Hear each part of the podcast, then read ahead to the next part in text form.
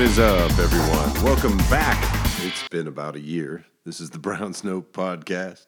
My name is Ryan Burns. I'm coming to you from Dog Pound West in Orange County, California. You can find me at FTBL Sickness on Twitter. You can find the podcast at the Browns Note. And, uh, well, why all of a sudden do we come screaming back into your lives like this? Well, there's no real good reason other than that we just, you know, just when we thought we were out, they pull us back in and all that stuff. Um, but really, we've got a yet another new beginning here in Browns land, and so uh, thought we'd give it another go. And with that, I think uh, I think a quick review, without trying to rehash the whole fiasco. Let's sort of super sim to the money shot on the disaster that was 2017. And as we all can remember, the last time we convened in these uh, particular parts was just before the draft of 2017, and the draft went the way it did. Uh, for those of you wondering, yes, I would have taken Myles Garrett number one. Uh, I would have liked to have seen him make a move for Pat Mahomes and trying to beat the Chiefs for him at, at 10, but I understand why one would not have done that. And then at 12, I certainly would have taken uh, Deshaun Watson. And yet again, I understand why they didn't. So let me just get all that out there as sort of the backdrop of what we got to talk about. And I'm going to try and move through this quickly because ultimately the past is the past and we can't change it. But I want to at least set the stage so that you understand when I'm speaking about other things later in the podcast, this is sort of where I'm coming from. Anyway, uh, again, loss upon loss upon loss just piles up in 2017. There's the handling of DeShone Kizer, which you could view any which way. We'll get to the discussion in the quarterback room shortly. There are rumors of discord kind of bouncing back and forth. You you all know the the sort of local players in terms of media coverage and in terms of who sort of takes what angles at what. And we reach, of course, peak Browns when we find out that there is an attempted trade that ends up botched for one AJ McCarron. And let's start here. The merits of that trade, when I heard that they had offered a two and a three to Cincinnati for AJ McCarron, I promise you the word bellowed. I bellowed with laughter at the very notion. And then we found out it was true. Oh my dear sweet Moses, what a terrible deal. Okay, this is so. It, first of all, it fits the Hue Jackson perfectly with the the monstrosity of a deal. It, and and in, in retrospect, it is fair to say that it doesn't look like that much of a premium that he gave up when he was with the Raiders for Carson Palmer. But at the time, I assure you, it seemed like an awful lot. And there are just there, there are a bunch of patterns here that lead me to believe that the head coach got a hold of the owner and sort of forced his way upon the running of the franchise. And to me, I mean, this is what it is. That led to Sashi Brown getting fired. Now, personally, my my best guess about this thing, Sashi Brown scuttled the trade. However you want to look at that, whether you think that is honorable, whether you think that is a total derogation of duty, I for one am glad that the trade didn't happen, so I'll just leave it sort of at that angle and you can decide what you want about who did what. I don't really care. Um, but any, at any rate, Sashi Brown's fired, John Dorsey's hired. And a few weeks later, 0 16 is culminated. Gosh, that was fun. What a season, wasn't it? And really, I mean, the Sashi firing, do I agree with it? No, but who cares? Who cares? It's over. It was over the moment it happened. I was pretty much over at the moment it happened. You got to understand, I'm on a very thin edge here. I grew up 20 minutes from Anaheim Stadium where the Los Angeles Rams played. The Los Angeles Rams are back. They're awfully good. They're well coached. They've got exciting players on both the offensive and defensive side of the ball you know, I'm I'm malleable. I'm easily I'm I'm easily discussed when it comes to my my fanhood. We'll see what happens there. Go Rams. In fact, go Raiders, go Niners, go Jaguars. Do not go Chargers because of course the Chargers belong in San Diego. But the rest of it as a Browns fan who grew up in Southern California and lives in Southern California, um, there's really only so much I'm willing to tolerate in this modern age where I can pretty much watch whoever I want whenever I want. Anyway, back to the main point. Do I agree with the Sashi firing? No, I really don't. But it doesn't matter. We all know who Jimmy Haslam is by now, right? I mean, we've sort of broken this down. He's impulsive. I mean, there's the backdrop of the Flying J. Whatever you know about Flying J, that's out there. So let's let's include that little matzo ball in the soup here. He appears to understand neither football nor management well enough to to choose a cohesive philosophy, much less having the patience to kind of wait one of them out. So he's trying to have all the cakes and eat them too. I mean, he goes from I'm going to go all in with this Paul DePodesta mm, you know, the quote unquote Moneyball theory, and I'll get to that in a moment because it's nonsense. But Paul DePodesta, John Dorsey, Alonzo Highsmith, Eliot Wolf, now Scott McCloughan. I suppose it can't hurt to have a bunch of people you think are, are really good at what they do, running things. But we'll see how that turns out in practice. I mean, whether you want to call it too many cooks in the kitchen, whatever the case in your mind might be, I mean, the reality is it's hard to look at what, what Jimmy Haslam has done and consider it a cohesive philosophy. Now, might he run into one? Sure. David Eckstein hit a home run now and then. So might might the hiring of John Dorsey and all these other former Green Bay scouts turned GMs and so on and so forth really make the Browns a competitive organization? Yes, it could still happen. And so I don't want to I don't want to dismiss it as a possibility, but it's hard to it's hard to view it as anything other than David Eckstein running into a home run when you look at sort of the the move by move process that that Jimmy Haslam has undergone since he's been the owner and I and I sort of do now at this point I think it's I think it's reasonable to draw the line at the way we discuss this franchise as pre Haslam and post Haslam because everything before Haslam at this point is completely meaningless. Haslam's had more than enough chances to set up what should be his model. And hey, maybe we've finally landed on a model. But the only reasonable conclusion thus far, based upon the evidence, is that, you know, this guy's going to get impatient in a year or so and we're going to have to start everything all over again. And, and maybe I'm being pessimistic, but I like to think of it as mildly observant. Um, you know, 0 16 wasn't pretty. It wasn't pretty. At any rate, let's get back to the front office for a moment because to me, no, I didn't agree with the Sashi firing, but hey, from a certain perspective, it was totally defensible. And let's start here. The quarterback room in the Sashi Brown era was trash. And I, I'm I'm basically pro Sashi, but to the extent that we're going to do this whole thing where there are only two camps and you can either be super pro Sashi or super super anti, I'm not in either of those camps. The way I look at it is, look, people need a little time to settle into a gig like that. And if you're going to hire a guy like Sashi Brown, who admittedly had the resume he resume he had, well, then either give him the time to figure it out or don't. And if you don't, well, I'm not going to pretend that you didn't give him that time. And so it is what it is. Um, but to me, the most the most criticizable factor of the Sashi Brown era is the way the quarterback position was handled. Year one, we got Robert Griffin III and Cody Kessler. Now, I assure you, there's a picture I could tweet out of my facial reaction upon the Cody Kessler selection, which was not ideal. And then, then there was the whole the earth moved RG3 quarterback scenario, which was we're going to take RG3, and that's going to allow us to sort of buy some time at the quarterback position because he'll be at least competent. And I don't know where the hell that came from because there was no tape to suggest that. His rookie year was exciting and it got worse and worse and worse as it went on, and it never got any better. And so, the idea that that Griffin was going to suddenly step on the field after a couple of years of missed football and injury rehabbing and become much more than what he was before, to me was always misguided. And then if you're going to throw Cody Kessler into that mix, you've really left yourself no viable options. And they did it again in 2017. I mean, it was just as bad. You don't go get Goff. of course, Goff and Wentz was in 16 as well. So because of RG3, you don't trade up for Goff. And if you ask me, the failure to trade for Goff was the biggest whiff. It is not passing on Carson Wentz, who everybody in the organization agreed they didn't want to take, including Hue Jackson. Mary Kay Cabot's bullshit report that Hue Jackson somehow wanted Carson Wentz is nonsense. If you look at the simple, factual tweet history of Silver, and look, those of you that want to tweet Mike Silver and include me in your ats, let me just put it this way.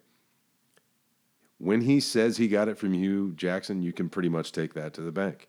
when he tells you what he thinks, you can pretty much tell you, or you can pretty much tell yourself, he's telling you what he thinks. He gives you the distinction. So, look, I don't have the beef that you guys have with with Silver. The problem you have is with Hue Jackson. You just don't like that Silver's the messenger, and I'm fine with it. I want if my if my head coach is dumb enough to give uh, important information to a reporter that the reporter then blogs about, um, it ought to be it ought to be news. so anyway, I go back to that, and I think that the failure to trade for Goff was the biggest whiff. It's not passing on on Wentz. the The bottom line is that, and if you look at Silver's tweets, it's really clear. Jackson didn't think Wentz was worth the number two pick. He would have certainly been for a deal for Jared Goff. If you look at what the Rams gave up for Jared Goff, you have to ask yourself would it have been prudent for the Browns to do so? Maybe it would have, maybe it wouldn't have. I, I honestly can understand either side of that argument, so I'm I'm fine with what did and did not happen. But ultimately, to me, the Wentz thing is is a no issue. So if you're really hung up on, hey, they passed on Carson Wentz, good, be hung up on it. But the reality is, the entire organization was fine with it, including your coach, including your coach. Including your coach. And then, of course, in 2017, you had Trubisky, Watson, Mahomes, Kizer. And somehow you end up with Osweiler and Kizer while Josh McCown went on to win a handful of games with the Jets. And then you give away Osweiler, which, look, no, no skin off my teeth. I was perfectly fine with the Osweiler deal. Frankly, getting the pick was worth taking on the salary. Totally worth it. Love that deal. But when you come to the end of the season, you're complaining you don't have a veteran option as your quarterback, and Brock Osweiler is starting a couple of games for the Denver Broncos. Admittedly, playing at a Brock Osweilerian level. Yippee. Um, you know, the complaints ring kind of hollow. Same thing with Josh McCown being out, especially when that was known to be a Hue Jackson decision. So to me, yeah, the GM is responsible for all that. Sashi Brown, accountable. Cool. And if we follow the bouncing ball, we know full well that Hue Jackson had plenty of input on the QB room. Robert Griffin III was primarily a Hue Jackson decision. Cody Kessler, I don't believe was. Number one, he's not tall, and we know how Hue Jackson feels about the six-two and above rule. And he was kind of a, Cody Kessler was a pro football focused favorite, which kind of fits in with the analytics side. And so I think, you know, his trust me quote if you look back on it, look, he was as as Silver says, he's taking one for the team, and I believe that. Kizer doesn't make a lot of analytical sense. So to me, that feels like a bone that was thrown to Hue and then got chewed up promptly. Because I, I mean, I don't think there's anyone that loves the way that Hue Jackson and the coaching staff handled DeShone Kizer this year. But what choice were they given? Who were they supposed to throw out there? Hogan was terrible. Kessler's terrible. Kizer's at least got some talent. Can't play. He's got some talent. Anyway. Oh, and a postscript to all this save your tears about the Jimmy Garoppolo trade. By the way, Jimmy Garoppolo looks like a total Hall of Famer, and so I'm going to just take the L because I said, uh, no, you don't want to trade. Whatever picks it was, I said they shouldn't trade. Obviously, they should have. Um, but I don't think it would have mattered. In the Alex Smith trade, same deal. And frankly, I'd advise preparing for disappointment if you're hoping for Kirk Cousins because your quarterback of the future whether we like it or not, is coming from that number one overall pick until further notice. And so I just want to I, want to clear up a couple more things about the front office, and then we'll be done with 2017. And this will be, you know, 20 minutes of gibberish in uh, in lieu of a year's worth of podcasts complaining about how things were sort of ignored and how they ought to go and how they didn't go. And anyway, the front office analytics. Let's be clear about what analytics was in the Browns front office. It was not some let's make every decision based upon a mathematical formula nonsense. It there's nothing that drives me more insane in the sports world than the rejection of information. Information is good. Both Super Bowl teams used what are commonly considered analytics uh, extensively. The Eagles, the Patriots, the Seahawks do it. The Steelers do it. I mean, we can we can be scared of math and hate nerds, just like um, nerds. The guy from uh, from Revenge of the Nerds, whose name I'm forgetting, but at any rate, what analytics ultimately is is improved decision making. It is information that helps you narrow the factors uh, that lead to uncertainty in the making of a decision. And so the idea that we would reject analytics, and as I understand analytics, it means information, data, which leads to decision making. Uh, the idea that we reject such information is to me misguided and foolish and obviously contrary to what Super Bowl winning franchises are doing. Let that roll around for a moment. Anyway, the Browns had tons of traditional scouting. They have one of the more uh, robust traditional scouting departments over the past several years. You've got Andrew Berry running that department. He is Bill Polian certified. It's really frustrating to hear modern, quote unquote, modern contemporary football media be so dismissive of, quote, analytics when all analytics really is is better information. And with that, I'll shut up. Let's look forward, shall we? Enough with the past. Uh, looking ahead, you know, the Browns going forward, I'm not going to hold it against John Dorsey that Jimmy Haslam chose him.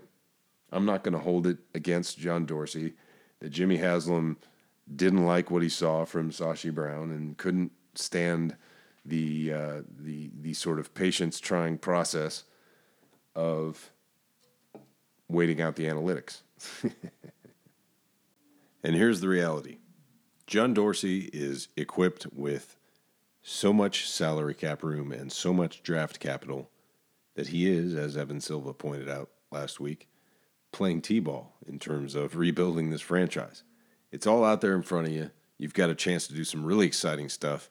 And hey, if you get it right, that'll be a victory. It's not your fault that Jimmy Haslam didn't didn't stick with Sashi Brown. It's not your fault that Jimmy Haslam didn't stick with the quote unquote moneyball approach. And and in fact, maybe that's all overblown. Maybe Jimmy Haslam has kind of stuck with that and just decided that hey, I want a more traditional football guy making that final call. And look, there's room for that discussion. So let's all be reasonable about it, shall we? anyway, Cleveland Browns 2018. Hard to believe it's been coming at you this long. This is the Browns Note podcast. Welcome back. We're going to speak with Brendan Leister at Brendan Leister on Twitter real shortly. We'll be right back.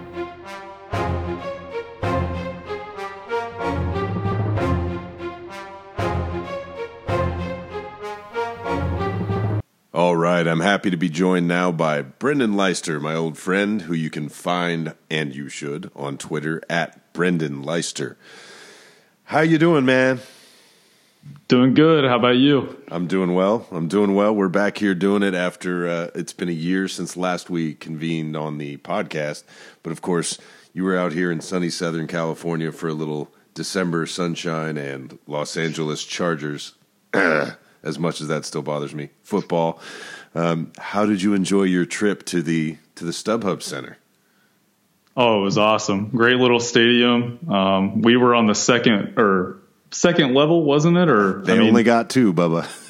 yeah, yeah, but we were. It felt like we were really close to the action, and uh, just really small stadium. Went to the Lakers game right after that. It was pretty awesome. That's right. We did. We uh, we got to. You were only here for like 48 hours, but we we got mm-hmm. some good times, and we got to see the Browns and the Chargers. We saw the Lakers and the Rockets. Saw my Lakers get fairly demolished by the Rockets. We we met we met old Kian um, yeah, we had a good few days. You saw Joey Bosa at my local breakfast establishment. That's and, right. Uh, yeah, yeah. pretty pretty. Set. I had to hit him up with a go Bucks. Yeah, so. naturally, which I'm sure he yep. was not expecting in SoCal, but it was still uh, kind of a cool, random little moment there. Joey Bosa yeah. at the well, we won't blow up his breakfast spot. you can't you can't mess with a man's omelet, so we'll leave it at that. But I thought, uh, you know, look, we can uh, we'll have a number of things to discuss over the next couple of months and several months as the the off season progresses, and eventually we work our way back towards attempting to win a football game. Um, but I thought we ought to kick around some of the narratives that have sort of uh, engendered themselves or proliferated over the last year or so, and continue to do so today, and just kind of check in with each other on how we view each of those. And so there are a couple of them. I already, in the opening, which you've not yet heard, I, I sort of addressed my feelings about how the quarterback room has been handled for the past couple of years. And since, first of all, let's set some. I've, I've done a poor job here as a host already because it's been a year since we've done one of these podcasts and I'm not introducing you properly. You are, in fact, a quarterback coach. And so let's. Let's just talk about the way that the old regime handled the quarterback position for a moment, what that kind of leaves us with, why it didn't work the way it apparently was designed to work, and uh, and where you'd rather see it go uh, going forward. So let's just briefly, if you would, summarize for me your feeling about Kizer, Osweiler, Kessler. That's sort of the mix of it. Obviously, Griffin was there the year before, but but I, what I would ask is give me your sort of assessment of the way the quarterback position was handled, and then without getting too deep into the guys coming up this year, um, let's talk about it on a more general level. What is it you think you ought to be striving for at that position, given all of that crap that we got to price into the discussion? I think what happened the past couple years was. Uh, to start off in 2016, they uh, it seemed like they looked at their roster. They didn't think it was ready for the franchise quarterback investment at the top of the drafts. They saw an opportunity to trade down. I don't think they were sold on a Wentz there. Um, looking back now, that looks like a question mark, but we'll see how he does now that his OC and QB coach are gone. Um, and then after that, I think they were uh, comfortable throwing darts in the later rounds the past couple of years, um, taking Kessler in the third round. And then last year, I think they still were in that position where they were, uh, they may have been targeting Mahomes at 12. I mean, we will never know, but they clearly weren't sold on Watson there. Uh, they traded down again, and then they threw another dart um, on a, you know those second, third round picks, later rounds, anywhere after basically the top of the second round is very low percentage chance of finding a franchise quarterback. So then they threw another dart at Kizer. I think ideal world, you didn't really want him to be starting all those games this past season. You definitely would have liked to see uh, a mentor, a veteran in the in the quarterback room that could have probably started some games and taken that heat off of him early on in his career. I think it didn't help also that Hue Jackson kind of hyped him up in the preseason after he had a couple uh, big oh, we'll throws. Get, we'll get to Hue and his propensity to talk yeah. about things. yeah, but yes, but I don't think that that helped things at all. The way that he kind of said that he wasn't ready before the preseason, and then as soon as Kizer made a couple touchdown throws on plays where he pump faked and threw to his first option, um, hyping him up after that, acting like he was, you know, ready to have a long special career in Cleveland. That was a bit of a question mark. So, yeah. uh, what, what's I, your gut feeling? I'm just curious about this. What's your gut feeling on? So, I mentioned in the opening Kessler and the whole Hue Jackson "trust me" quote and all that. I, the way I basically have come to look at it is that Kessler was more or less a front office call because he kind of does line up with that analytic efficiency model of what they were, at least what we believe they were trying to accomplish. Whereas Kizer, to me, there's not an analytic argument to be made in his favor. There's an old school football guy argument to be made in his favor because if you watch enough tape, you'll see enough really, really pretty plays that display enough really, really um, exciting theoretical talent in the player, right? But I don't see how the same people could be responsible for drafting Cody Kessler on the one hand and DeShone Kizer on the other. They are, to me, two diametrically opposed players. And I'm just kind of wondering, and I didn't mean to cut you off, but I'm wondering how you reconcile all that in the middle of that conversation. Yeah, I think from some of the information that's come out, seems like they may have been targeting Brissett um, right before they took Kessler, and when he jumped off the board, I could see him aligning with what Hue Jackson wants at the position. I could see that a lot more, and I actually was a fan of Brissett coming out. Um, to be honest, I didn't really study Kessler before that draft much, so I didn't have a strong take on him at the time. But I think they were probably going to take Brissett when he went off the board. I think they already knew that they liked the analytical things, the statistics that Kessler brought to the table. They probably knew that he was one of the highest graded quarterbacks on Pro Football Focus in 2000, well, whatever his junior year was, not his senior year, but his his third year in college. Um, so, and then with Kizer, I do think Hue Jackson probably was on board with that draft pick. Uh, he does align with what Hue like would seem to look for in a quarterback, and I just don't yeah, see Kizer aligning. a lot of arm, yeah. and you know can move around a yeah. little bit, and he's got some guts to him. I I totally get it.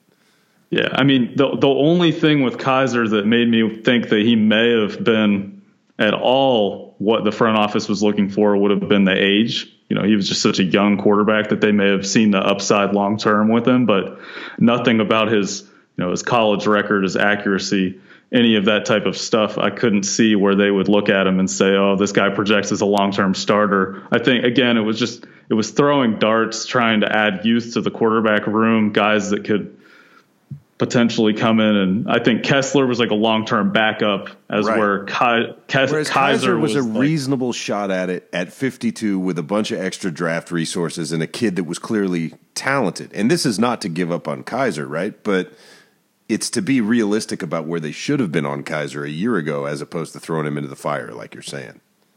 Exactly, and like you mentioned Osweiler before. I mean, they traded for him, but that he was a throw-in in that deal. They tried to flip him right after that. They were hoping they could get more draft picks for him. I think it was a really savvy trade getting that second round pick. We're going to be happy we have it. It doesn't matter that they spent whatever it was, 17 million on him this past season that means nothing to us as fans. It's already it over. means nothing. And it's already it's exactly. Gone. It's already. Yeah, it doesn't mean gone. anything. Yeah, exactly. Like spending 17 million on that guy doesn't matter. Like they get a second round pick for the next four years. That's huge. So they draft a guy at the top of the second round and he turns into a great player. That that was a great investment trading Osweiler. But my point with Osweiler is he was never going to be that bridge type quarterback that I think many of us are looking for now. So. Uh, it, I just think they they really did a poor job of handling the quarterback room overall, just adding guys to the to the room because they didn't really have anybody that was proven that they could play. And I would imagine that, and and I kind of felt this way going into the season. I thought that Kessler and many people thought that Kessler played well enough as a rookie that he could kind of moving forward. I wasn't really one of them, season. but but yeah. I, I recognize that I was largely in the minority on that. And and look, that's not to say that Kessler couldn't still put himself together a decent little backup career, but that's what that at best. Uh, surely we're not hoping for more than that from him. Yeah, I agree, and I think the thing with him was uh, he just coming into camp, he seemed like he had no confidence this past year. I just thought his whole demeanor and everything on the field, like in the preseason and everything, he looked like a completely different guy well, from the guy that knew went he'd out. already been replaced, right? Yeah. I mean, yeah, maybe. I mean, he was supposedly taking the starter snaps going into camp and everything. It's just, it wasn't the same guy. Life comes at you fast. yeah, it just wasn't the same guy that took the field last year or two years ago now against, you know, the Redskins, the Dolphins the Texans, I believe, just those team or maybe the Titans. It was yeah. those games. I felt he played admirably well for a third string rookie that didn't get any reps until he was thrown into the fire. Sure. Exactly, yeah. he was thrown into the fire on a super young, yeah. inexperienced team and led them to not wins. He didn't get any wins, but you know he played well enough to keep them in games and move the ball didn't throw many touchdowns, but he threw very few picks as well. So I think the front office probably expected him to take steps forward and keep the seat warm until Kizer was ready if he was going to be ready. But that just didn't happen. His whole demeanor, his body language, everything about him, I thought took a huge step back. And uh, it showed in the way he played in the preseason and I don't even think did weird. he see the he, field this year? Yeah, he didn't see the did, field once. Very Kevin briefly. Hogan. Yeah, it was very. Yeah, it was briefly. Kevin Hogan that took the field. That's actually a fun question. More likely to be on the roster come October, Kevin Hogan or DeShone Kizer? I would say Kevin Hogan because his GM draft, the GM in Cleveland now drafted him. So definitely Kevin Hogan. And that seems like a reasonable segue into the next little portion of narrative that we have to discuss, which is let's talk about John Dorsey. Look I don't I don't hold it against John Dorsey that Jimmy Haslam couldn't see what Sashi Brown wanted to do. And there are those certainly who would be on the total flip side of this, which is woohoo, John Dorsey. We got a, a traditional football guy with some pedigree to him, and I totally get that. I, I it's not how I view it, but I totally get it. And so when I look back at his drafts in Kansas City, which is really all I can all I can do. I can't look at Green Bay and go, okay, he's responsible X, Y, Z guy. Yeah, you're going to hear some anecdotal stuff about which guys John Dorsey found, and that's all fine and good. But at the end of the day, that's no longer the job he's signed up for. The job he has now involves managing people. It involves building an entire roster, not just finding a diamond in the rough from a position group. It involves um, managing a salary cap, which we do have a sample size to deal with in terms of what Kansas City's looking at. And for those of you not keeping up with, and I don't blame you if you're not, but for those of you not keeping up, Kansas City just traded their quarterback because of their cap problem. And, be, and because they, of course, had invested in Patrick Mahomes. But at the end of the day, nobody's going to tell me they saw enough from Patrick Mahomes that a Pro Bowl, you know, playoff quarterback was just willy nilly expendable. And so the cap came in, came into play there, and and Dorsey had enough years. I think it was four years in Kansas City that you have to at least pay attention to the way the entire project was managed. And I'll say I I enter into this project with a little bit of trepidation on that front. Now, awful lot of good players on the Kansas City roster, and I have no reason not to give the GM credit for it. So I know you've looked a little bit, probably with better recollection than I, at the drafts that Dorsey has, and I'm wondering, as you study it, what you come up with. Well, t- to start off, it's interesting. Um, I feel like I need to say this first of all is with Andy Andy Reid. He's one of those head coaches I've never known whether to give him or his GM credit totally. or more credit. But you know he has juice. You know Andy Reid has juice.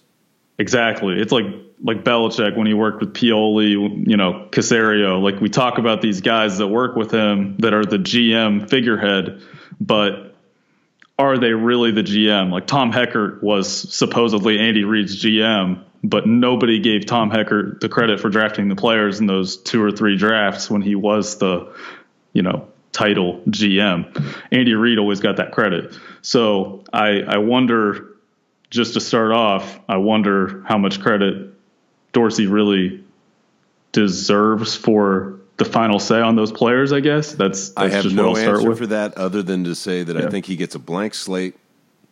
To yeah. me, look, he gets credit for good stuff. If if good stuff happened in Kansas City, I'll give him some credit. But basically, yeah. it's credit that to me is mitigated by the whole Andy Reid factor, and ultimately, it was still kind of a short period, and it's obviously affected by what happened before he got there. And he wasn't there long enough to clear out what happened before he got there. And he, I mean, if we're being real about it, he probably won't be in Cleveland long enough to do that here either. but, but uh, for me, Dorsey is basically a GM blank slate as he enters Cleveland. Yeah. Yeah, I view him the same way. And I just wanted to say that starting off, just I'm not sure what to think of him as a GM yet. I know everybody's giving him all this credit, but remains to be seen. Um, so his first pick was Eric Fisher, 2013. So that you know that's been an up and down career. It got a lot of hate early on. To be fair, that was a around. trash draft, right? That's the draft that it everybody was, talks yes. about that there just weren't any that players. Was. That was our Barkevious Mingo draft. We were both in on Mingo. That didn't work yep. out great. And sometimes you get a bad year. And it, I would at least say this: Eric Fisher's been a starting offensive lineman for the Kansas City oh, yeah. Chiefs that whole time, and a decent one. Yeah, he's definitely had a better career than most of the guys that went at the top of that draft. So better I'm not bashing that. Yeah, exactly. I'm not bashing that pick. Um, it's just weird to see a tackle number one overall. That's all. Uh, Travis Kelce, that, that was a hell of a pick. Probably the number two tight end in the NFL right now. Um, and that brings up another interesting issue because Kelce had some quote unquote character concerns coming out of the draft. And it would appear yeah. that Dorsey has no real qualms about that. If you take into account a guy like Kelce, you take into account a guy like Tyreek Hill, who, if you have done any studying on it, that incident was pretty pretty awful.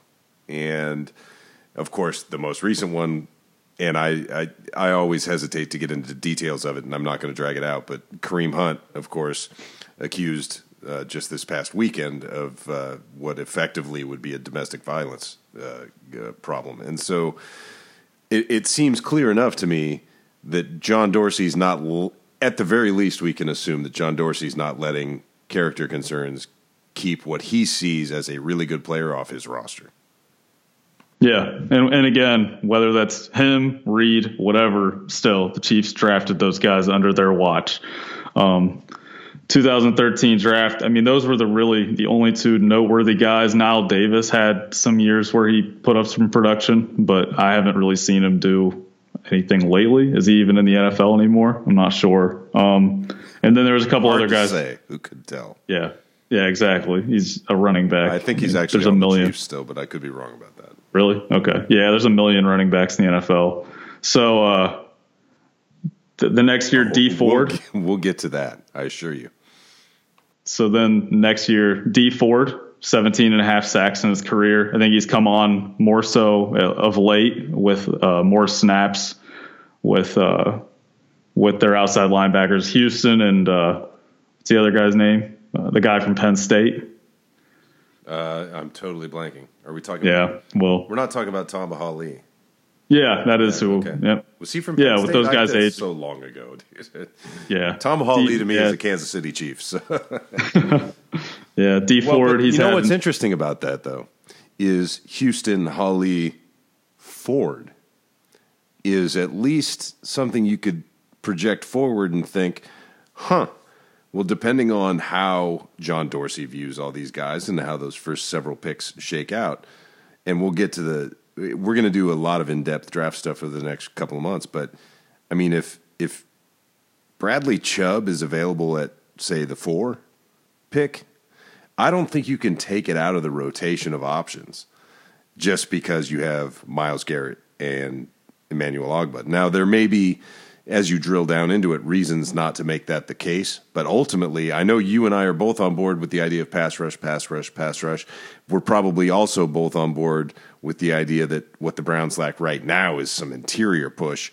Uh, maybe they'll get that from some of their guys in in house, and and maybe not.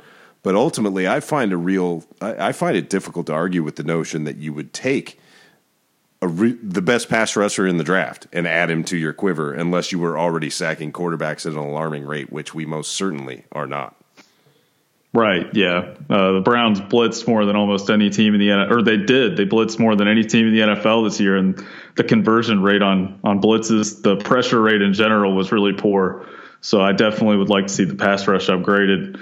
We saw Myles Garrett move inside, get a couple sacks. His first sack of his career, he lined up at three technique. I think Ogbah could move inside at times. Chubb probably could as well. And they totally forgot to block him. I forgot to mute it, obviously, or unmute it, but they totally forgot to block Myles on the first sack of his career. How is left? Go- I know we're total detour. How are you going to leave Myles Garrett just walking into your backfield?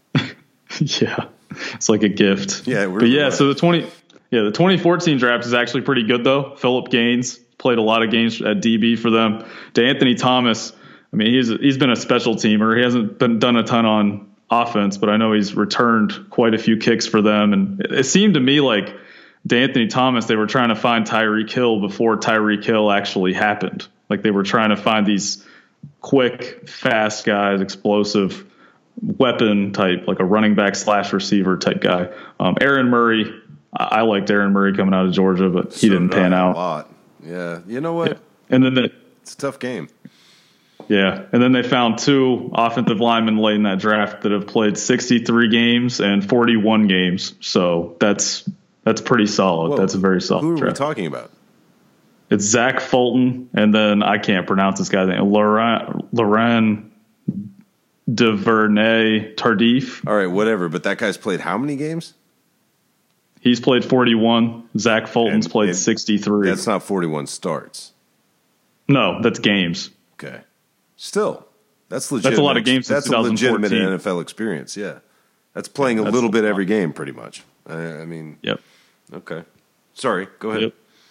Yeah. So then the next draft, Marcus Peters. I mean, that's been a hell of a pick. 19 interceptions in his career. And, and I'll give him credit for it because yet again we run into a guy with quote unquote character concerns and and this is to me kind of where the rubber meets the road on that stuff. The Marcus Peters character concerns to me were always way overblown. And it's only eh, I admittedly knew a couple of people that knew the right people so that I could hear certain things. But I think those NFL GMs probably have access to all that information, I guess, is really the only point of telling you that. And so if you can deduce, okay, here's what this guy's actually done versus here's a guy that's had a consistent history of problems. Marcus Peters did not have a consistent history of problems, and he had a remarkable career at Washington. And that guy dropped down the draft. To me, he was clearly the best corner in that draft. And dropped down. I, I want to say they got him at between 18 and 22 ish, somewhere in there. But at any rate, it was 18. Yeah, 18. way, way too low for Marcus Peters based on the player that he was at Washington. But he had, he had basically been suspended. Um, I may be botching a little bit the, the technical language that was used at the time. But at the end of the day, he was more or less suspended for a, a chunk of time, and it clearly hurt his draft stock. To me, Marcus Peters was always a top five, top 10 player, and he's played like one in Kansas City. And so, frankly, I give that, that that's a plus for John Dorsey to me. Yeah, that was a great pick. Um, then you go throughout that draft, it's Mitch Morse, I mean, he's played a lot of games, played 38 games. Uh, Chris Conley's played 37 games at wide receiver. Steven Nelson, 36 games at corner. Ramik Wilson, 30 games inside linebacker. DJ Alexander, outside linebacker, 44 games. Everybody's playing. James, uh, Everybody's yeah, playing. Yeah, they are. Yeah, these guys have played a lot. Which James leads O'Shaughnessy, he's 39. not going to let Hue Jackson put David Njoku on the bench. You know what I'm saying? you know what I mean? Like, there's I, uh, I hate to do it, and I and I keep interrupting the, the the flow of the discussion, but I keep coming back to everything optimistic that we might glean from recent Browns history and and a plan and whatever actions they're taking always has to be balanced against yeah, but their owner's Jimmy Haslam. Exactly, has to, has to every time. That that's the thing that people keep.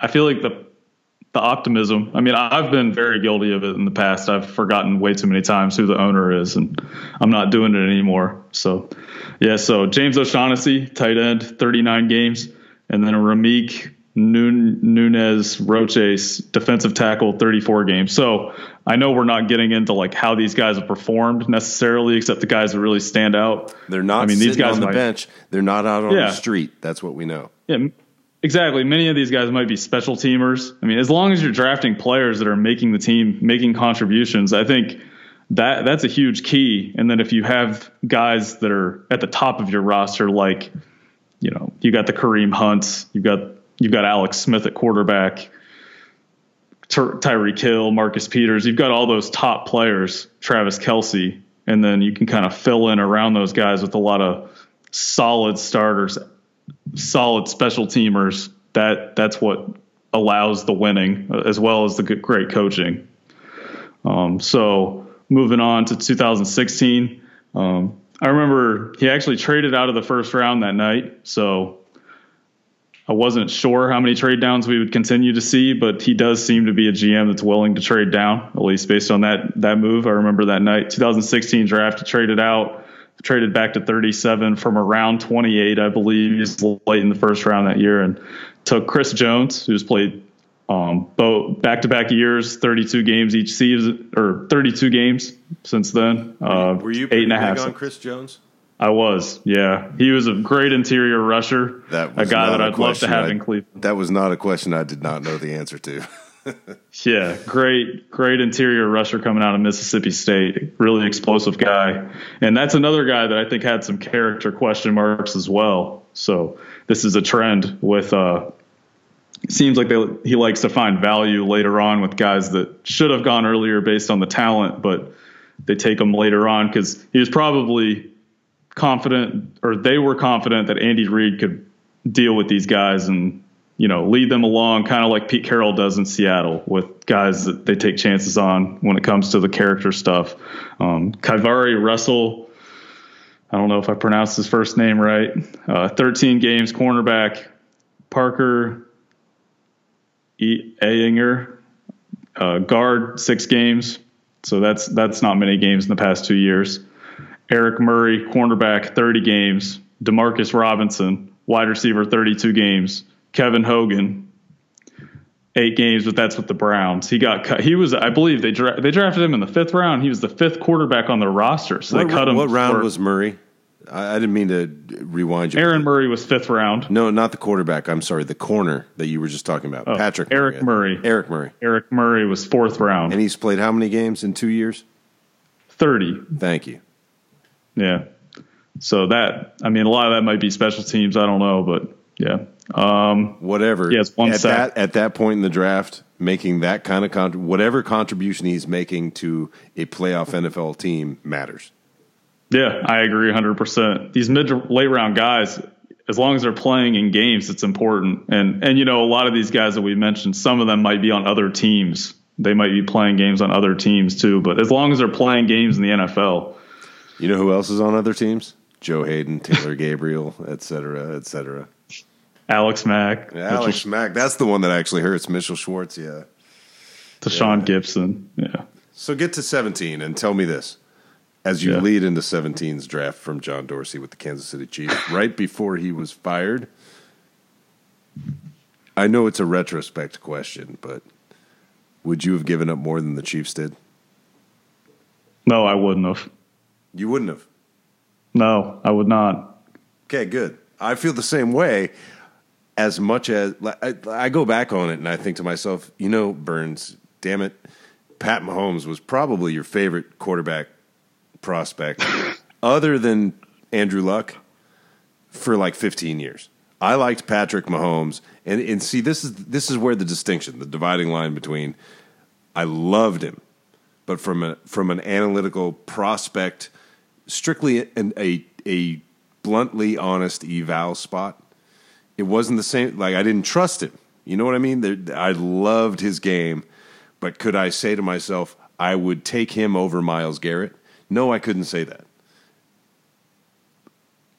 In retrospect, there are moments where that waffles. I know that's not reasonable.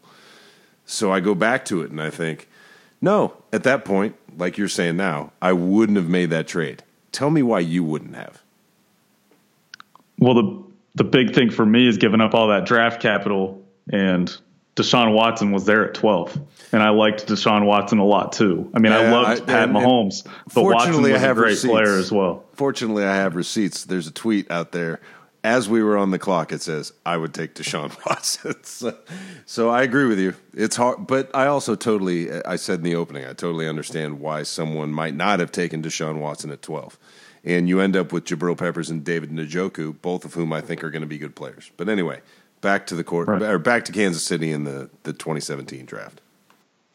Well, and you end up with the fourth pick in this draft, which that is extremely valuable. So that's another key factor of that Watson trade down. If if they don't do that, they don't have the fourth pick this year.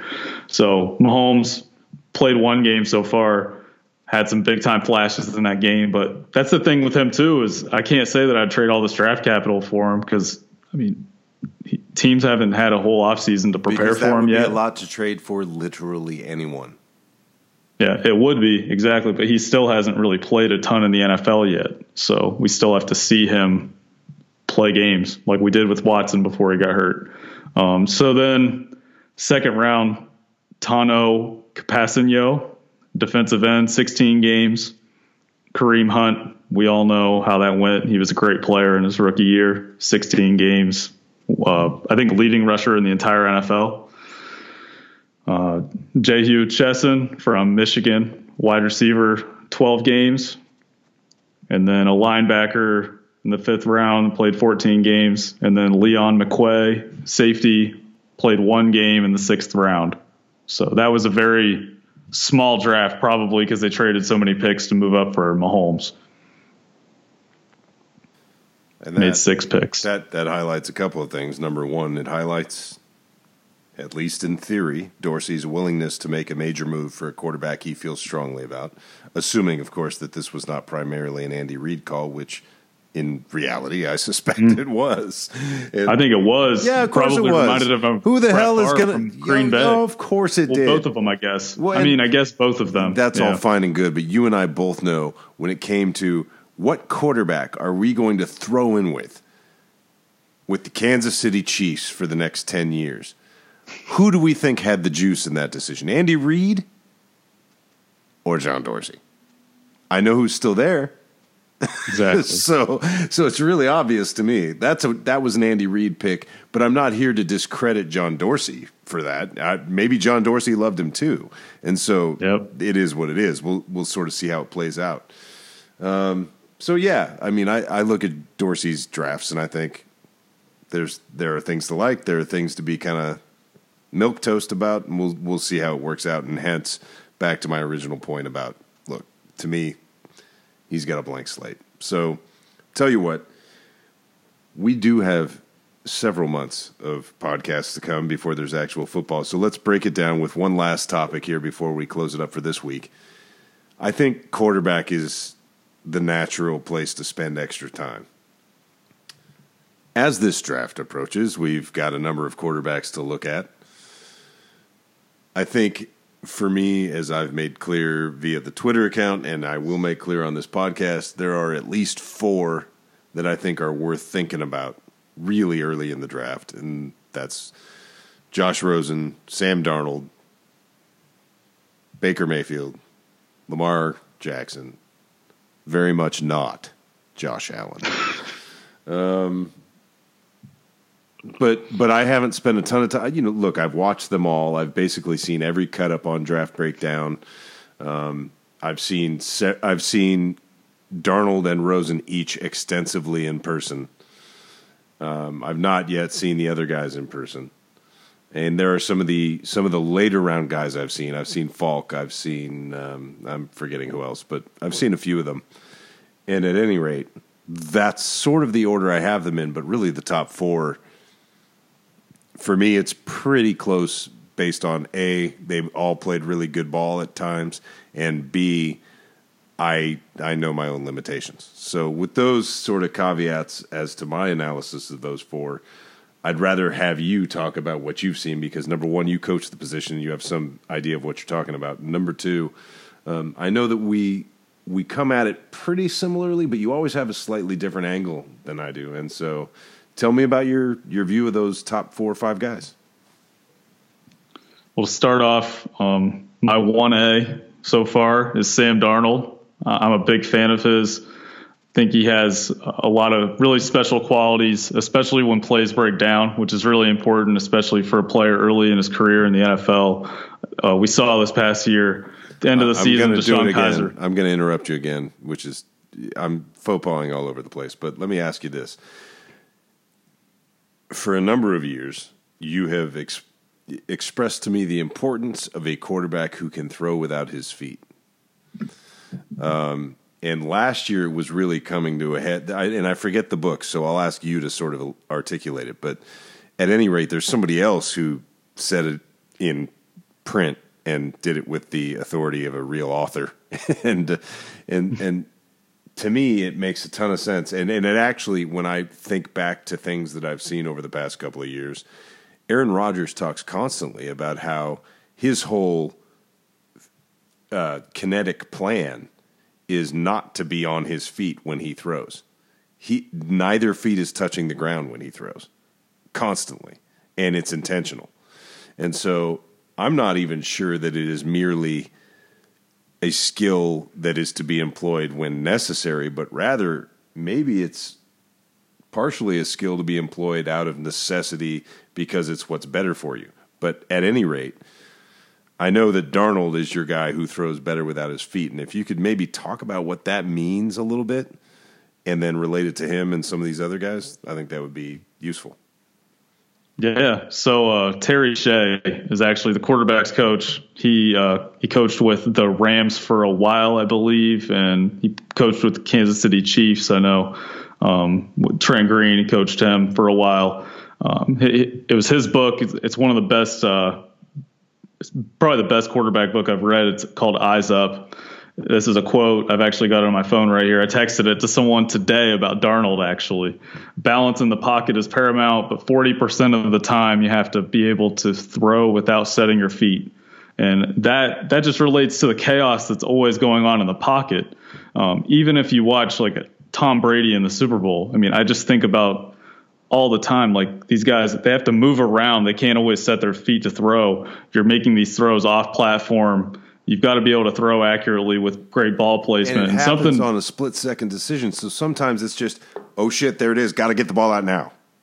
Exactly. Like um, if people have seen that highlight that, like if you're on Twitter, you'll get this podcast from Twitter probably. Daniel, Daniel Jeremiah tweeted out this play the other night. He talked about Sam Darnold. This, his playmaking instincts are incredible, and he shows this play where he drops back to pass scoots up in the pocket quickly, and there's a free rusher because his offensive line was absolute trash and he has to jump up in the air and throw the ball. It's just literally a jump pass, like Tebow jump pass, hits the dude in stride for a first down running up the seam. Like that's the kind of stuff that it's like, whoa, that's processing speed for one.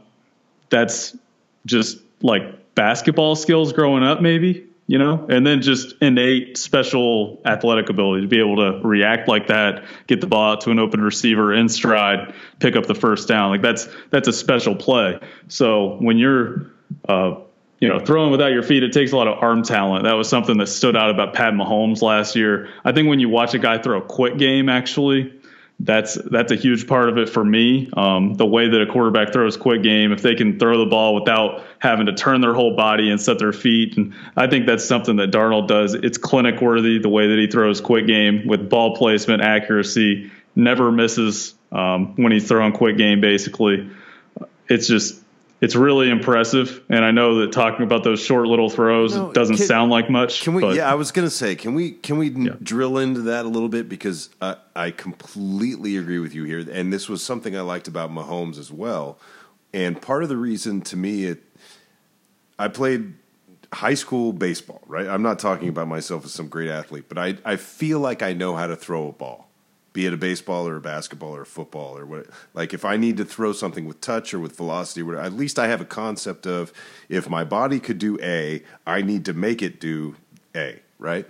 And it seems to me I saw a lot of what you're talking about in Pat Mahomes. That quick game stuff, he was remarkable at receiving the ball and delivering it in a place where the guy could simply catch it and run with it, which in the quick game to me is everything. And it involves catching a ball not necessarily lining it up on the laces and getting it out with velocity and spin and accuracy so that it's catchable, right? And and mm-hmm. do something withable. And uh, I, I, what you're talking about with Darnold is the exact same thing I saw. It's not to be overlooked. It is much harder. It's it's one of those skills that that these guys make look a lot easier than it is. Oh yeah, exactly. And and with USC's offense, they run so many RPOs, so he's constantly having to do that mesh with the running back and then throw the ball extremely quickly before his offensive line gets down the field, hitting a guy moving in stride. So it's it's just another thing with with all this is he disassociates his upper body from his lower body. So if what I'm saying is like like I was saying with the quick game with the RPOs, he doesn't have to get his feet in a perfect position to make the throw for him to make the throw. Like he can make throws with all arm. It's similar to Mahomes, as where with like a Rosen, I'm a huge fan of Rosen. He's one B for me, but he is not going to do that stuff. He's much more and of I a. agree Peyton. with you hundred percent on this yep. distinction. He's like there, there's much, a, there's a feel difference between these two guys that is to me really interesting, number one, because they're both valuable. It just kind of depends on what you either prefer or absolutely demand your quarterback do. But the bottom line to me is a good organization with good coaching is going to figure out a way to be happy with either one of these guys. Yep, I agree. But it's just with uh with Rosen, it's a lot more subtle movements to beat pressure. It's having to get the ball out on time to beat pressure, or else he's going to take the big shot. As where with Darnold, he can maneuver, he can move around, he, you know, he can make all these throws without his Yeah, you he's know, more without things being, sure. being perfect. Yeah, without things being perfect. And when he gets outside the pocket, he he just when he beats that free rusher and gets outside the pocket, he's special. you know, on a scramble drill. He's outright dangerous. There's, you know, I had forgotten. Um, th- there was a throw in, I want to say, the late second quarter of the UCLA game, UCLA USC game, that Darnold makes to the to the right boundary.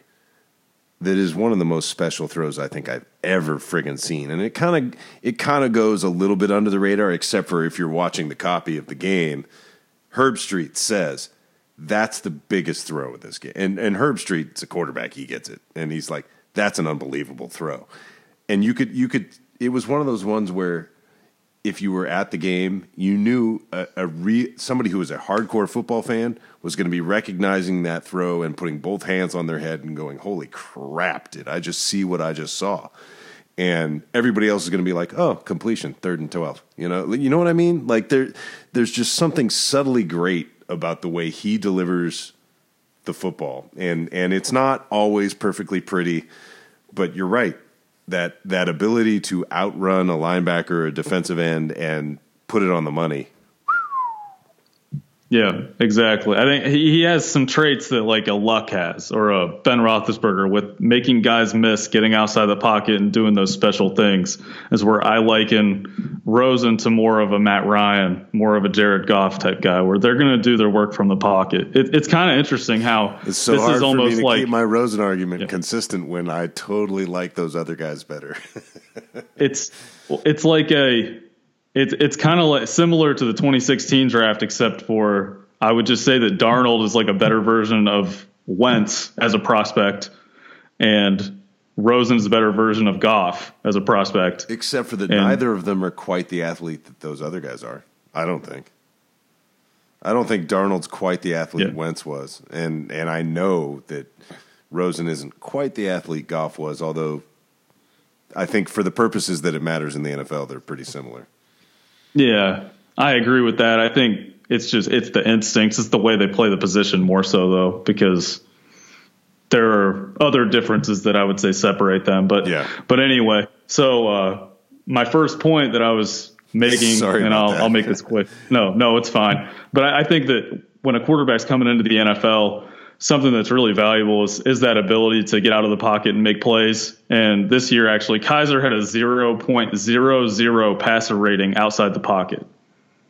0.00. Which is is in some ways counterintuitive because he really does have moments where he'll make a play outside the pocket that's remarkable.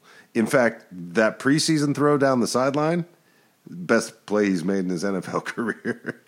but that was a remarkable play. Out to his left, down the sideline, touchdown, all that. Or not quite touchdown, but a big play down the down the, down Yeah. the sideline. Couldn't it, it really highlights the difference between what's going on in August versus what's going on in October. Yeah, I mean, he, he just. I think with Kizer, like a big difference would just be like Kizer has a lot of trouble making any throws if his feet aren't right, and his feet often aren't right, even when he's in the pocket, when he's in rhythm. His, he just can't get his feet right, his mechanics, and he can't throw in spite of his feet. As where with Darnold, yes, his drops they're ugly. He's played the position for like five years now or something. He's only played he hasn't played quarterback long. I believe USC started recruiting him as a linebacker to start out. He was a tight end linebacker at San Clemente High School. Exactly. So this is a guy that hasn't played the position a long time. Ton of upside. And yeah, he threw a few more interceptions this year, but I've watched the coaches tape of the entire season and a lot of those plays nobody was open. And yeah, some of those plays were really bad throws where he forced it, but he's still my top guy. So that's just where I stand on him. Uh, Rosen, super polished, prototypical pocket passer. Like I said, subtle movements in the pocket to evade pressure. His offensive line didn't do him a ton of favors either, although I would say USC's was a little worse. Was it? I was curious about that. Yeah, yeah, I, th- I think it was. Yeah, I think That's uh, impressive, frankly. I think USC's offensive line was worse. Yeah. Anybody Um, throw a prettier ball than Rosen?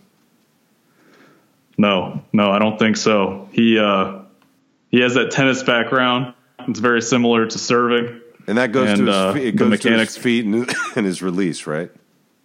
Yep. Okay. Yes. And, so, and, just the over the top motion as well. Let, let, me dig into one of the red flags supposedly about Rosa because look, there are, are two big things that I think you and I are not really qualified to discuss, which is supposed character concerns and supposed injury durability concerns. Look, I acknowledge both, um, but I don't have a real. Uh, to me, there's not a lot of point in people in our position having an opinion on it we we aren't in a position to analyze character or whether he's coachable or whether he has a strong work ethic, other than by you know, um, other than by implication based on what we see on on TV in the games. Um, and then medical medical is going to be what it is. Look, if he's got a couple of surgeries and a couple of concussions, Josh Rosen has shoulder problem, couple of concussions. Is it reasonable to say, "Hey, I wonder if his medical will check out"? Of course it is. But for us to have an opinion about it, meaningless. There's there there are a couple of things about Rosen, and I'd like your take on them. Number one, I've seen stats that would suggest that there are quarterbacks who had more balls dropped this year than Josh Rosen. I question those stats. Number one. number two, the long ball has been purportedly uh, viewed as somewhat of a con for Josh Rosen by some in the draft community. And I, for one, have no frigging idea how you get there if you actually watch him play. And so I'd like your thoughts on those two things. I still have more to study on him. I'll admit, like 2017 season, I actually just got access to his coach's tape, like his all 22, just like within the past week. So I still have to dive into right, that. You're a total nerd. But, You've seen all the games yeah. on Draft Breakdown or something. Come on. I, I've seen, yeah, I've seen plenty of them. I will say, yeah, his touch is very good. I mean, people might have been looking at something I didn't see, but yes, his touch on deep balls is excellent. I was very impressed by it. Um, throws a great deep ball down the sideline. And when I've watched him, he had a ton of drop passes. Receivers were really un- no, you unreliable. need to emphasize that more. He had a ton of drop passes, like handoffs in their lap, dropped passes. Yeah, Rosen consistently threw with excellent ball placement, and his receivers dropped dropped a ton of passes that were in stride. Um, I thought that Lasley was definitely his best receiver. I think I saw that that guy came out for the draft. He he made the only plays basically out of their receiver corps that I saw. Yeah. Other than that, it was a lot of drop passes, a lot of really unimpressive plays from the receivers. But I'm a big fan of his. He's extremely advanced, and I think I think the thing that NFL teams are going to really love about his tape is everything's really translatable because he played in that offense where he was taking snaps or taking drops from under center, taking the deep drops, turning his back to the defense in the play action game, is where you didn't get to see that quite as much from Darnold, Mayfield, some of these other guys that played in spread offenses. With Rosen, he was playing in a pro style offense, so to speak. So it's a pretty easy projection. It's a stark so I think difference between like him and everybody else in this draft, right? For the most part, I think Lamar Jackson actually did yeah, play true. under Jackson did it. That's true for sure. Yeah. And and I'll say about Darnold, he played in pistol a lot, so he was turning his back to the defense on the play action game in pistol. But still, pistol is very similar to taking a snap from shotgun, and I think a lot of his lazy footwork comes from playing in shotgun and pistol so much. Um, but yeah, so moving on to Baker Mayfield. Yeah, let's do Mayfield and Jackson, and I'll I'll stop interrupting you because these two guys to me are sort of the high variance, but huge ceiling options, and I'm I'm curious about it. Yeah, Mayfield's always reminded me of Jeff Garcia ever since last summer. Actually, um, he, he makes plays outside structure on the run, moving outside the pocket he has a, actually a very strong arm. I don't think he gets enough credit for the arm strength that he has, but I will say that I think he needs more room than you'd probably like to see sometimes to gather and make those throws. Is where he, he can't really make the throws with bodies around him as well as some of these other quarterbacks can, which is an issue at times. I think we saw that in the Georgia game. Uh, he's um, he's very accurate, as evidenced by his numbers. Uh, I have seen guys like Matt Matt Waldman point out some of the issues with his ball placement, where he's not always putting the ball exactly on the money, and uh, like it's not leading the receiver perfectly in stride, but due to the fact that the receivers were so wide open, he didn't have to throw with that great ball placement to get completions. So while that's not a huge red flag because I think he's still a very accurate passer, I would have liked to see, or I think it's easy to say that the ball placement wasn't always exactly on point. Um, and then I think that another thing with Mayfield, from what I've seen, is he doesn't always have to play with great timing because that offense, those windows were huge. The receivers were running wide open all over the field. So he let could. Me, let me ask you how do you how do you deal with that as you analyze or evaluate a guy for the NFL? He's playing an offense where, and look, other NFL quarterbacks have come out of this offense and come out of similar offenses. In fact, Pat Mahomes would be one of them, I guess, in some ways from last year that we're talking about. When you've got an offense in college where the game is inherently different and guys are in fact running wide open and reads are so much more at times defined how do you how do you take what you're how do you take the input of the film that you watch from those kind of guys and project it to a theoretical output into the NFL. Like, how does somebody take Sam Bradford and know that Sam Bradford is going to be good in the NFL versus Jason White or Josh Heupel or whoever else played at Oklahoma? You know what I'm getting at? Like, how do we know Mason Rudolph, for example, isn't he who shall not be named on this podcast?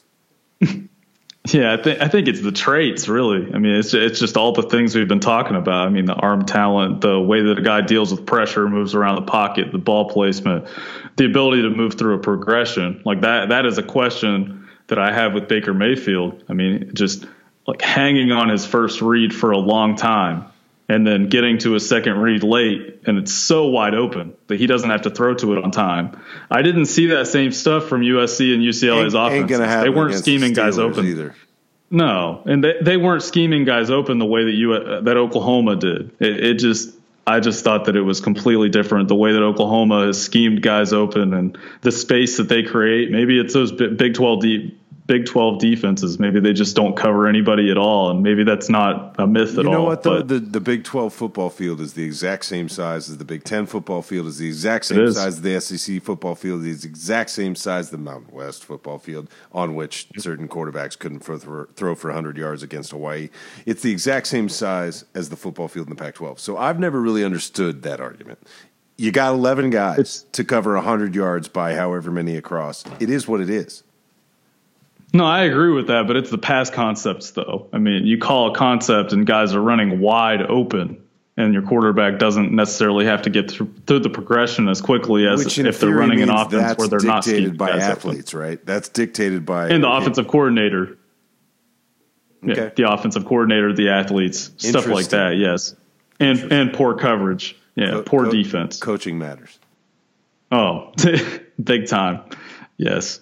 And then the other thing I've seen from him is I just don't think he gets through his progressions, pure progressions, where I'm talking he reads like one, two, three, four, five across the field rather than making like a half field read. Um, How often he, in the NFL do you get to get five through? Not often because you're going to check it down quickly. If, I, if I, a guy comes, you're going to check it down. Yeah, a better question, I guess, gonna, is we know that a factor or a, a feature of the contemporary college game, and look, this is going to be a nerdy, long first podcast back into the foray here, but we know that in the modern game, those reads are more defined. There's a lot of half field stuff, right? Yeah. It's because it works. Mm-hmm. Right? It does. Be- yeah, it does. Why is that not the case in the NFL? Why isn't this stuff employable at the NFL level? Because it sure seems to me like I see, at the very least, offshoots of that in guys like Sean McVay. I think there are there are some of it. There there's definitely some coverage reads. I mean, there's plays where you read the flat defender and throw off of him, but I think that the coverages are so complex and different that you have to have plays where it's defined, where it's one, two, three, four, five, this is your check down, this is your hot, you're hot off the Mike, you're hot off the Sam. Like the running back has the will. Like you have to have it completely defined. And and the best college offenses have it like that as well, obviously, but it has to be extremely defined in the NFL because those coverages and the way that they disguise their coverages, it's just so complex. I mean, if you tell the quarterback every play, like, hey, read the flat defender, read the guy over number two, and you come out and the defense is lined up in something you've never seen before, you just can't like you can't run an offense that way. Your quarterback's going to be confused. It's going to be a pick six, and you're going to lose by three points because it's the NFL and every game's close. So that's that's just why you can't. It's it's just a, a way different game. In, college, everybody runs cover four. I mean, that, that's basically the way it goes. I mean, teams run some other stuff. Obviously, yeah, cover one. If if you got the athletes, you'll run some man, but everybody basically is running cover four, especially in the in the uh, Big 12. So the complexity is the reason. But with uh, with Mayfield, the other thing was the pure progressions. When they've ran them, I've seen less instances of him reading one to two to three to four, you know, even than I have with Rosen and Darnold. Where with Mayfield, he'll go, he'll look one, he'll hang on one for a while, see if he's open, get to two, and then if that's not open, or if he even gets there, he's probably going to take off and run and try to make that play, you know, outside the pocket, which that works sometimes. He's very good at that. He's very good on the scramble drills, but um, I think there's just less less structure to his game at times than with even Darnold and especially Rosen. And and not to ask the Manziel question, but um, this is the on-field man, Manziel question, not the off-field. Is he good in the scramble drills because he is looking to throw and staying downfield, or is he good in the scramble drills because he's a scrambler? Oh, he's definitely looking to throw. I mean, Mayfield, when he takes off to run, he definitely looks to throw. I think if you looked at his rushing stats compared to Manziel in college, it's not even close is the he, way that they is, played. Is he, in your mind, a better passer than Manziel was coming out? Oh man. Um, See, this is a really interesting I, I, discussion to me with you because I know how high you were on Manziel yeah, from a play, from a play perspective, and I was with you, and I remain committed to that point, and I'll die on that hill. So we'll skip over that. But I do remember that at, I, I want to say it was two years ago. I was getting texts from you going, "Yo, this Baker Mayfield kid has something to him." He's a lot yeah. like a lot like Manziel, but he might be cleaner. Mm-hmm. He might be cleaner. And I'm just kind of wondering now that you've seen his whole career play out, how you how you feel about it. Yeah, I think uh, I would say that Manziel was a better natural talent.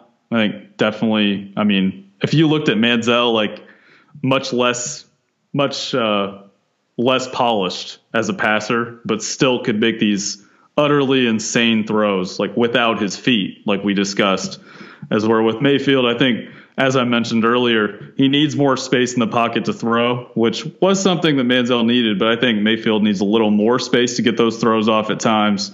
Um, and he obviously didn't have that running ability. I mean, Manziel, like they would run quarterback power against Alabama, like ridiculous. You know, he was a tough dude. Like people didn't give him the credit really in hindsight now. They don't give the talent the credit it deserves.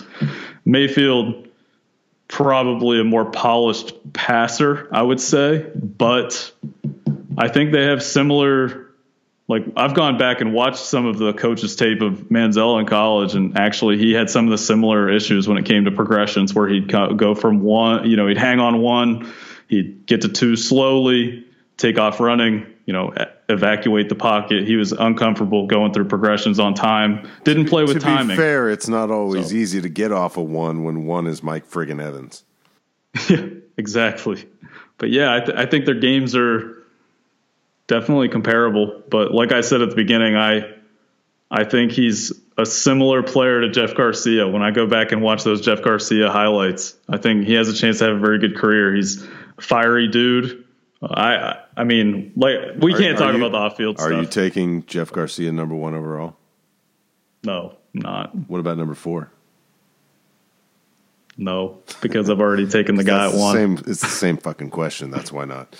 How about, Exactly. How about Lamar Jackson? And I know we discussed him a little bit earlier, and I know we're running kind of lengthy, but hey, number one, it's been a year. Number two, it's good to see your mug on my computer screen.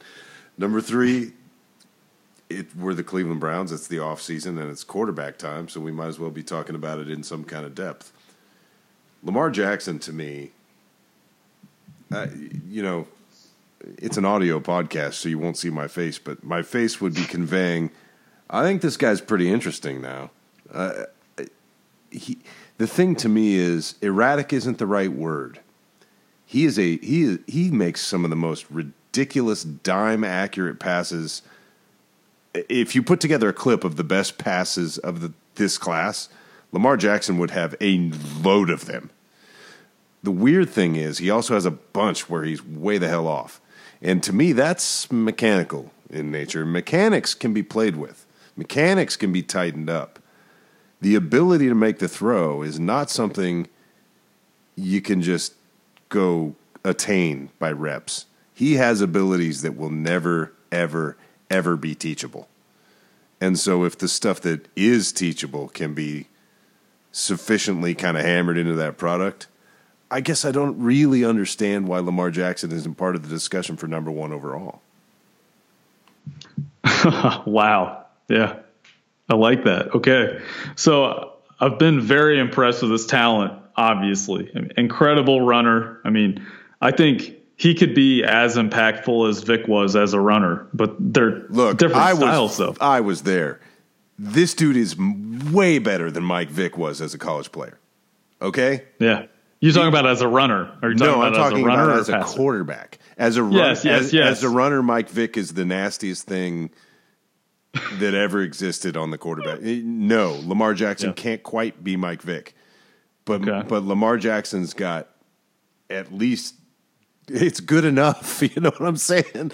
Like, Oh, oh, the, it's- it's the absurd, though. speed. I if he's out, it's it's over which Yeah. is the same as Vick. But Vick was Vick was Barry Sanders shifty. It was dude, it was not normal.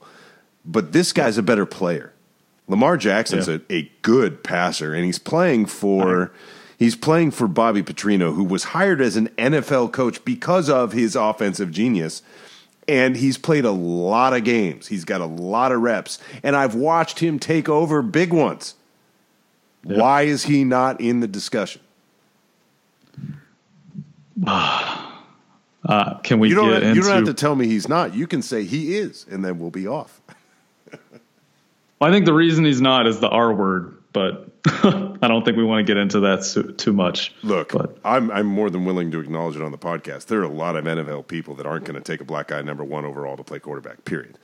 But well, that run around the way he that that it's it's the aesthetic of it. It's not that he's it's not that he's black He's- because he's- Cam Newton was black. it- it it's, fair- well, it's not it that. It's it's the aesthetic. It's the way he runs. It's Yeah, yeah, the- It it's reminiscent of Vick the way he runs, and then there are those misses. let's not so act they like combine them let's together. not act like Cam Newton didn't run. So to me, the point the point is really there are some franchises for whom that man will not be an option. You can choose your reasons. I'm asking about the Browns, for whom I suspect he would be an option if the play is commensurate with what they're looking for. I mean, they've hired a black head coach, they've hired a black GM. I don't Yeah. think that's the issue in Cleveland. I could be wrong. They didn't sign Cap, but nobody signed Cap, right? no, So- they had RG three. yeah. they had so I, I don't think that's the issue in Cleveland. And so my question really is just back to the football. Why is it that he's not at least intriguing enough that I'm really paying close attention to getting down to late March? Like I want that dude's workout for sure. Yeah, yeah. So I'm I'm still working my way through studying him super closely, but I've seen plenty to this point, and uh, I think the the reason that he's not talked about up there is some of the mechanical stuff you talked about with the misses. He's not as accurate as those other guys are, the top three that we mentioned, and he has those those misses that are really just concerning, I guess. And and he can be a streaky passer with- at times. How do you deal with the question of is it? You, you're about to say it. He's a streaky passer at times. Yep. There's accuracy, and then there's consistency. Yep. Because sometimes he's freaky accurate. You know what I mean? Yes. Oh, big time. Yeah. And he has he has a very strong arm too. Yeah. Actually, I saw some of the same type misses with Bridgewater, which it's it's weird because he played at Louisville as well. But I thought he had some of those really weird misses with that. It was a loopy motion as well, similar to how Lamar Jackson. He has kind of he flings the ball. It's it's a unique motion. Um, but he plays with such a narrow base, and it, it leads to some Both Florida overstriding. boys, if I'm not mistaken. Yeah, yeah, they are. And both Louisville quarterbacks. Yeah, I actually think as a passer, he is kind of similar to Bridgewater. I mean, they both had trouble throwing down the sideline on deep balls as well. Um, Bigger arm. Throwing deep. Yeah, yeah, bigger arm than Bridgewater. And I would say not as consistent at accuracy, but they have the same type of just head scratching misses from time to time that make you just wonder what the hell just happened. But he, uh, What's that like? Yeah. Said the Cleveland Browns fan. Yeah. But but yeah, I think his base is just something that you really have to work on uh, when you work with him. I'd love to see him end up. I mean, I don't know if this will happen, but with uh, I mean, a quarterback coach like um, well, I was gonna say Shanahan, but he has Garoppolo now. But just someone that's gonna coach him up, give him some time. I'd really like to see his base uh, widen his base a little bit so that he's not overstriding so much because that leads to such a up and down release point to the point where he's overthrowing some things, but he's also throwing some passes in the dirt because his release point is not in the same place all the time because he's overstriding. So I just uh, I'm, I'm impressed with him. He's very talented, great arm. Um, doesn't have all the this. I wouldn't say he has all those special arm talent like things, you know, throwing without his lower body and stuff that we talked about before. He doesn't have that kind of stuff. It's not. He doesn't have like a. some of them. Yeah, he, he does, but I'm I'm saying like the um like he's definitely not going to throw without his base so often as some of the other guys I was we were talking No, about. But not- those are really a that's a special category though. But Like, he is kind of like he's got that arm flick eh, or the wrist Yep. flick power that that Vick did have. That to me is the thing that is most reminiscent of Vick is the he can throw it. eh, It's not quite Vick, but he can throw it on a zip forty yards. it's not. No, it's not. But nobody is. don't say understand. 40, I was 40 there. I was there. Vick was ridiculous. There's just no. I know. There's never been anything like that. And Yeah. so yeah, what what I was saying at the beginning about the running ability is I just think his impact as a runner, especially in modern offenses where teams are incorporating the run the um the zone read or, or power the read smart ones runs. are. Yeah, exactly. I mean, that's the, that's what it's going to take is someone has to buy into him completely and mold their offense around him. If you do that, I mean, he could be really special early on because he's going to be hard to deal with. And Well, other and other than like the is- Browns, who would you who what kind of team would be the kind of team that you feel like he would slide into? um, Would he fit? who, who's the who is the Jets' new do we know who's yet? the offensive coordinator? Uh, I don't remember. I don't. I, I know who Minnesota's is. Oh, flip. Oh man, Long live Flip. yeah, it's it's possible. Wentz is a hell of an athlete, but not, obviously not on that level. Not quite the same players. yeah, not even close. Real quick, we're we're dragging it out, which is fine because frankly, if we're having a good fun. time, that's the podcast will be fine. Um, what about Josh Allen? Have you spent any time on him? I've spent a, a little bit. I, I think the decision making is really something that has a long, long way to go. Period. After something, the, the decision making is really something. Would you agree? Yeah.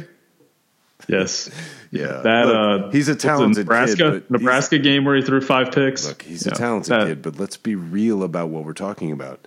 He's got half a dozen games where he doesn't throw the ball for hundred yards in a college football game in the Mountain West against teams like Hawaii. He didn't throw for 100 yards on Hawaii. Josh Rosen threw for 6 billion yards against Hawaii. this guy threw for 94. 94. There were, I want to say it was four. It's at least three games where he didn't throw for 100 yards. He's not the number one pick, period.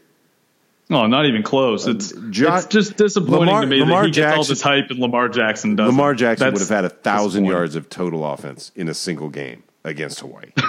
a thousand yards, promise. I've seen it. Yeah.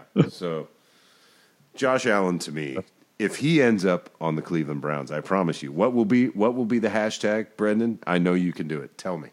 Hashtag go Rams. That's exactly friggin' right. the original Cleveland Rams. That's right. Go Rams. I grew up 20 minutes from Anaheim Stadium watching the likes of Nolan Cromwell, Jim Everett, Eric Dickerson. I can go back And to I grew up- real quick. and I grew up watching a team that is now owned by Jimmy Haslam. So I have That's the right both- to choose whoever the hell I want. That's both our bad. Yeah, Jimmy. Jimmy, Jimmy, Jimmy, Jimmy. Yeah. Anyway, I just choose quarterbacks I liked. Jared Goff. Go Chiefs too. yeah, go Chiefs. Go Raiders. Go go Jaguars. Forget it. Before we go, last question. Your ideal one for 33 and 35. I don't want to get into 33 35 yet. Yeah, I- no, just yeah, for now. We're going to change it again in a week, but just do it for kicks. Go. Darnold, Chubb, Guice, and um, I honestly don't know the second round type guys well enough yet. I, Fair I can't get into it. Your I'll be honest. Your favorite receiver or corner? Based on what I've seen and read, that DJ Moore guy from Maryland, he's very intriguing as a receiver. And corner wise, if Fitzpatrick can play corner, then Well, obviously, you're not getting Excited him about the him. second round. oh yeah, I didn't know what you were. I thought you were asking about just favorite corner, and then Denzel Ward, but he won't be there either. either. yeah, Yeah. Tell me why Denzel Ward can't go number four overall. Because he's 5'10? That's the only answer. It seems to be the only answer. I mean, I watched every game of his career. I saw him play in high school in Nordonia. Uh, Urban Meyer said he was the fastest guy on the team when he was a freshman, when he was redshirting. Good player. Awfully Yeah. good.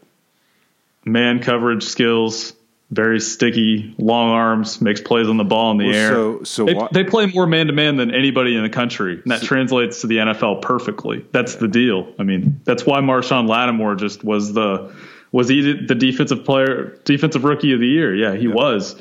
And uh, just so everyone the knows, Saints got both the defensive and the offensive rookie of the year. How about that? Yeah. But this guy, Denzel Ward, he split time with Marshon Lattimore. They split. They it it was Gareon Conley on one side, starting like full time. He would move to the slot and nickel, and then or in pass down situations. But Lattimore and Denzel Ward, they were splitting time. They were co-starters. If you look at the depth chart from when they played Clemson in the game where they got destroyed and they fired their offensive coordinators after the game, those two guys, they were co-starters. So defensive rookie of the year and this guy, Denzel Ward, he's a stud. I think he's gonna have a great NFL career. I'm really excited to see him. I think he can play inside or outside too because he's just so athletic. Changes direction really well. Why Chubb over Fitzpatrick or over the corner? Just the premium of pass rush? Yeah, positional value and from what I've seen and read and gathered, it just seems like Chubb is a probably the best defensive player in the draft, most impactful. I mean, it's harder to find those rare pass rushers, and I just want to see the Browns really upgrade that unit. I think They it would need, be they need seven of them, and they've got, Got two. stop. That's the bottom line. Exactly. Yeah. Exactly. That's that's where we're at, and, and I'm really excited about like Ogunjobi. I mean, he looks like a really good young Maybe they player, got but three. Yeah, yeah, yeah. But but but we're talking about pass rush though, and I think he he is a work in progress as a rusher. He's very up and down. He's a dominant run defender for a rookie in the NFL, a rookie third round pick. Yeah, the only I reason like I've got him a lot. optimism on him pass rush wise is that he's got that quick. He's quick off the ball, and I think that Yeah. matters. Yeah. So Yeah, I agree, but I think he's a guy that's going to push the pocket more so than he's going to like disrupt and create sacks. and yeah, create, he's not Aaron Donald. I agree. exactly, and and I want more of that type of athleticism I'll, I'll take seventy percent of Aaron Donald if you can get him to me. that would be just fine. Yeah. Um, I- and then the other question was: There's no chance Guice is there. Pick one in the second round, is there? I don't know. I- I'm I- having it- with the running backs, the it's running back impossible to class. tell. I just I just have no idea. I think I think running backs should go later than they have been. I mean, I don't think that running backs should have gone four the past two years. And I, you know, I agree completely with you, but I also agree with you that this is a class full of really talented guys, and so it's sort of a it's a balancing act, right? It is, but you would think that teams would feel like they can wait because You would think. I just, agree. Yeah, they just say, okay, we'll take you know our most talented, impactful. I'm not saying running backs aren't impactful, but they're much less valuable, much less impactful of a position than most of the other positions. So they could say, we'll take this really impactful pass rusher or defensive back or offensive lineman in the first round. Come back round two or three, their favorite running back might still be on the board. I mean, unless they thought that they were going to get Barkley somehow if that was their top running back, which you know that was really unlikely if they were drafting at 17. Save that thought because we'll come back to the running back question, Mr. Barkley, sometime in short order. I think we're going to call it, man. We've been on you and me for 138, which means that this podcast is going to be over two hours in length, which seems a healthy welcome back, Mr. Cotter. Um, but anyway, it's good to be back. It's good to be doing this again. I enjoyed it, man. It's good talking to you. Yeah, yeah, man, it was a lot of fun. Yeah, we've got. Uh, we'll we'll try and hone in on some draft study here over the next couple of months. Yep. We'll really focus in on the draft. You and I will each we'll dig in on position groups. We'll dig in on guys specifically. We'll ask folks for some questions, so on, and so forth. We'll have guests. We'll play. It's all good things. Good talking to you, brother. Yep, you too, man. Take care. Sleep well in the heart of Ohio.